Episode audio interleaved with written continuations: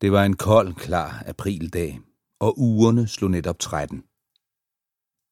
Med hagen trykket ind mod brystet, ligesom for at beskytte sig mod den bidende vind, smuttede Winston Smith hurtigt ind gennem Victory Mansions glasdøre.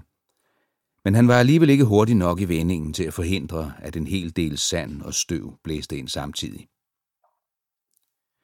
Indenfor lugtede der af kål og gamle kludetæpper.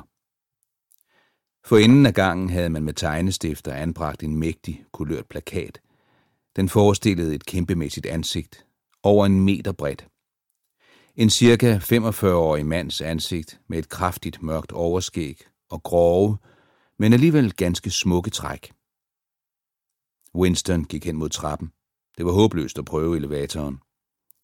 Selv i gunstigste fald virkede den kun sjældent, og for tiden var den elektriske strøm afbrudt om dagen som et led i den sparekampagne, der gik forud for hadets uge. Hans lejlighed lå på syvende etage, og da han var 39 år og havde et åbent skinnebenssår lige over højre ankel, gik han langsomt og stod flere gange stille for at hvile sig. På hver trappeafsat glodede plakaten med det kæmpemæssige ansigt ham i møde fra muren over for elevatorskakten.